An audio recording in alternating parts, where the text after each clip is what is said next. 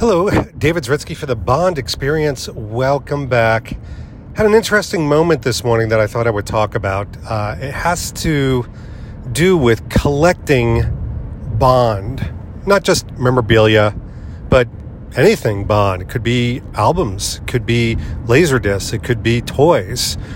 Many of you hearing this right now probably have some representation of a collection in your house, in your office Hell, you may even have a Corgi DB5 on your desk at your office. It's just a little bit of a, a moment or a memory that connects you back to the Bond community or the franchise. These wonderful moments that mean and meant something to you.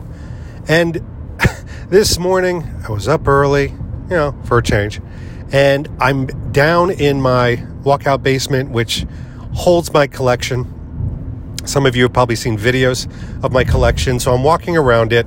And sometimes I'll do this. I'll just think about the day, or maybe I'm doing exercise, or maybe it's inclement outside. Inclement! Inclement! The hell's that mean? Raining, cold, too hot. So I walk around my basement, my finished basement. So it's not dank, it's not dirty. It's a nice place to hold my collection. And something happens every time I'm down there that is a, a, wonderful side effect of whatever I'm doing. Could be listening to a podcast, exercise, but I will glance and look at and admire my collection. And a couple things happen. First of all, uh, I, in particular, I went through and looked at Moonraker, and I just kind of stood there looking at all the pieces I've accumulated around the movie Moonraker. Now, Moonraker does not make my top 10. It's fun. It's gooey pizza bubblegum. It's Roger Moore. What's not to like? Mm, uh, quite a bit. But I mean, it's not something that I just typically go to. And I've learned to appreciate more over time from a nostalgic standpoint. It's Star Wars meets James Bond is, a lot to enjoy. But my collection has some really fun pieces. It's got gadgets. It's got gizmos aplenty. It's got who's its and what's its galore. Wait a minute. I think I just I just, yeah, I did. I did. I did lines from The Little Mermaid. Stop that, David.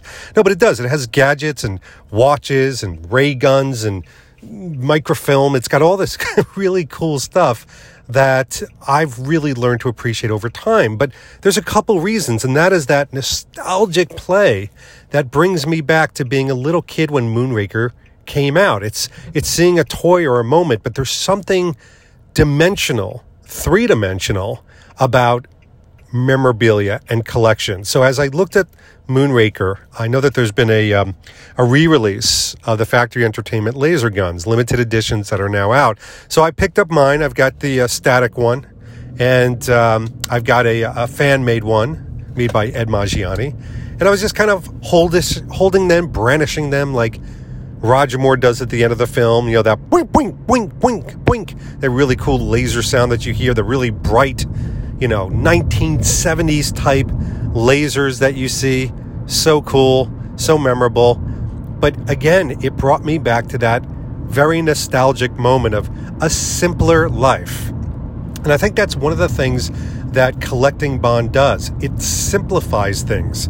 I mean, when you were a child playing with a Corgi, it was just metal, plastic, you, and your imagination. And you had complete control of whatever scenario that Corgi got into, or if you played with Star Wars figures, you were the director, the producer of the films that you created in your mind with styrofoam and toothpicks and mud piles outside.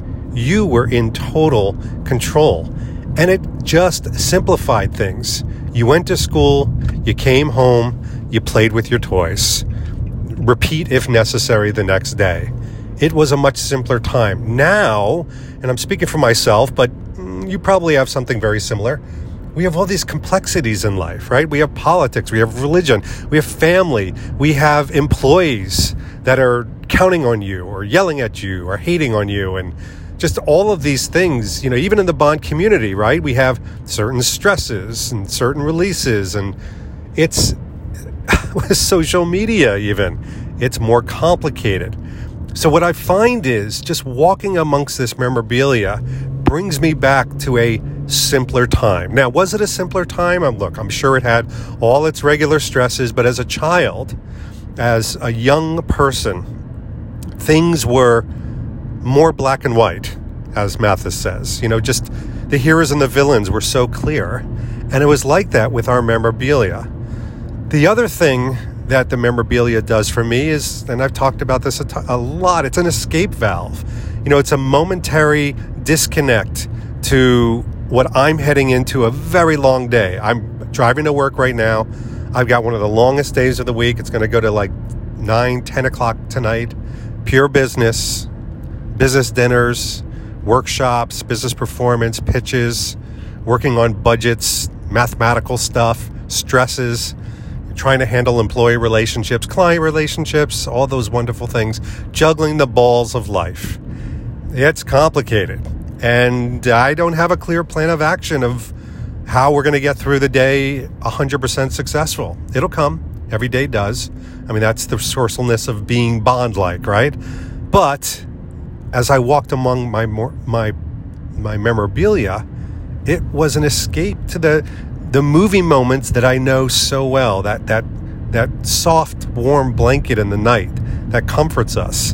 And I know we're getting a little bit psychological today, but truly, I think that's why we have such an allure, such a pull to these collectibles.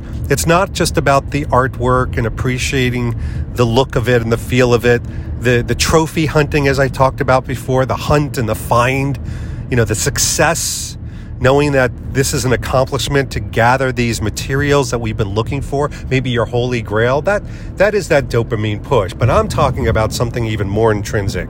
It's that recapturing that simplicity that we sometimes need in our lives today. Well, there you go. Deep, heavy stuff from a much simpler time. Sound like Obi-Wan Kenobi. A blaster, not as random as a blaster. A lightsaber from a from a simpler time. I don't know what he said. I, I'm not Ewan McGregor or Alec Guinness, but I'm trying, folks. I'm just trying. All right, off to work. Talk to y'all later. This has been David Zaritsky for the Bond Experience. We'll see y'all real soon. Take care.